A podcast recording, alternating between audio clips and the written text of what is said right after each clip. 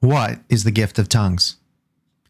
Fifty days after Jesus rose from the dead, his followers were grouped together in Jerusalem when something truly unprecedented occurred. A loud, rushing noise filled the hall where they were gathered, sounding like a hurricane. Then, tongues of something like fire appeared in their midst, split apart, and landed atop each person's head. At that moment, those gathered were all filled with the Holy Spirit and began to speak in different tongues. They then left the room and began to preach as the Spirit enabled them.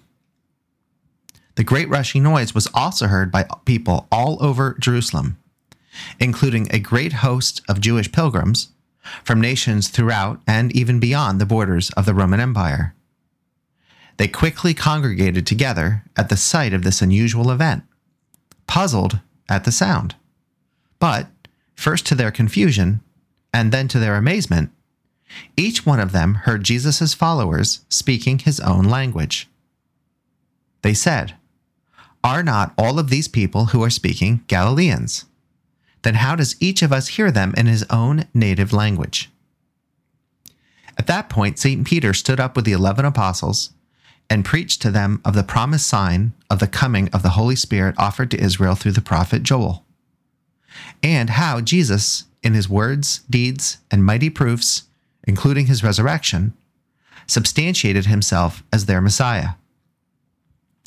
3,000 people were baptized and converted to the faith on that very day. From that event onward, as the gospel advanced from Jews to half Jews to non Jews, the Holy Spirit fell on the first converts of each group with the same sign gift of tongues, enabling them to speak many different languages and ratifying the full universality of the church. While the gift of tongues began as a divine endorsement of the church to the Jews, it continued to function within the church as a means of prophecy, leading to its misuse in Corinth, where those who possessed the gift were apparently able to use it at will, and did so, even if there were no persons present who understood the language being spoken. St. Paul charged that they were behaving this way because of their own vanity, essentially showing off to those who did not possess such an overtly obvious gift. St. Paul proceeded to explain that when speaking a tongue by oneself, only God understands what is being said, because he understands all languages. But then the gift is being used neither as a sign to unbelievers nor to prophecy for the church. Similarly, if during a church gathering people speak in tongues with no one present who knows the language and can interpret what is being said, this too is pointless and vain behavior. And finally, even if there are those present who can understand what is being said, if several people start speaking in tongues over the top of one another, then no one will be able to sort out what is being said due to all the confusion and disorder. So, St. Paul concludes since the point of the sign gift is edification of others, first to non believers as a sign, and then to believers as prophecy, unless people are present who understand the language being used, the gift is being misused. He then adds that he himself had spoken in tongues more than any of them, but he would rather speak five words in a language his audience understands than 10,000 in a foreign language so that they would be built up in the faith. The gift of tongues carries eschatological significance too. For God also indicated through the prophet Joel that when his Spirit was poured out into the world, it would indicate that the last days had begun. Since the sign of tongues was given at the founding of the church, it follows that the entire age of the church is the period God calls the last days.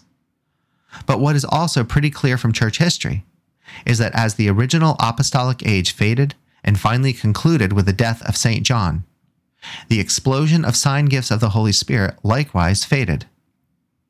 This should not surprise us, because St. Paul himself, in the 13th chapter of that first letter to Corinth, predicts that tongues would cease of themselves.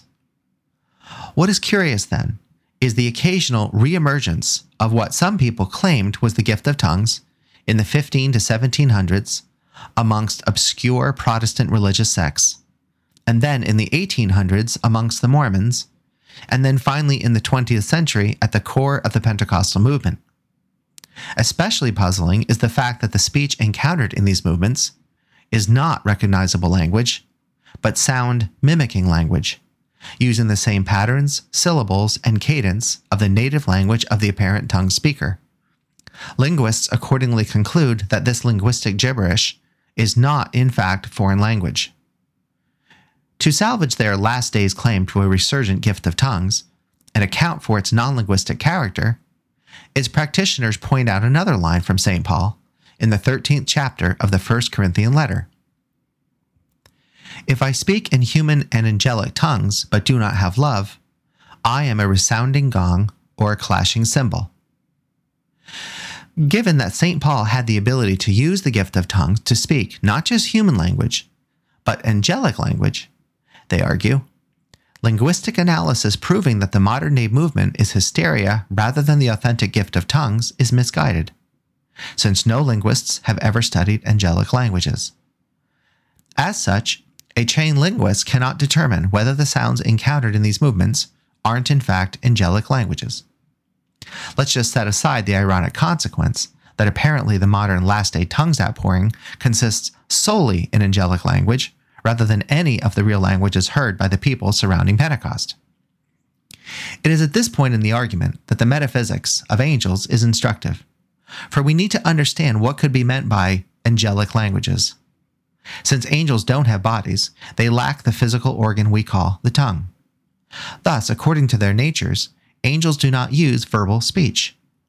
However, when we experience the presence of an angel, we do see a body. Angels are capable of manifesting their presence visually to us either as a vision or by temporarily manufacturing a facsimile body. In these cases of angelic visitation, an angel could use his facsimile mouth to speak to human listeners. We have many instances of this within our religious history the most famous of which was the Annunciation by the angel Gabriel to the Blessed Virgin Mary. When Gabriel approached Mary, he spoke to her using the language with which she was familiar. So, while it is true that angels occasionally use human verbal language in order to speak to us, those languages are not foreign to the hearers, since the purpose of the messenger angel is to communicate a message that his human audience will be able to understand. And so, neither the immaterial nature of angels nor their appearance in human contexts, provides any evidence for thinking that there are verbalizable angelic languages. So, what could St. Paul have meant when he referenced the language of angels? Let's look further into how angels communicate with one another to see. Because angels are pure spirits, in other words, immaterial minds, their operations are entirely mental. If an angel wished to move a physical object, he would do so by expending direct mental energy. We human beings would classify this as telekinesis. But for angels, it is their usual and natural way of functioning.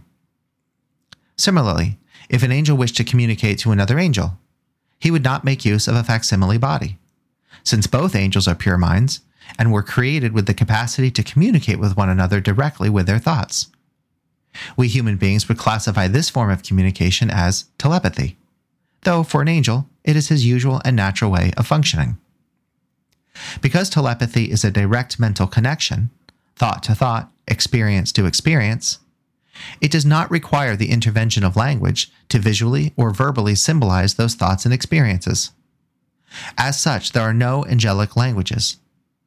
But since angels do communicate via telepathy, someone might classify their tongue as telepathy.